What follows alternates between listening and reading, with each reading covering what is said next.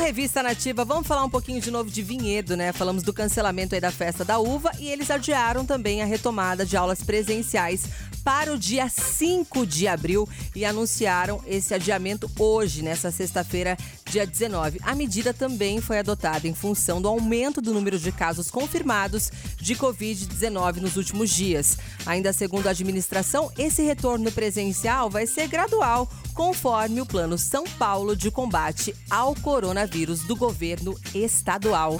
A sua revista diária. Revista Nativa. Nativa.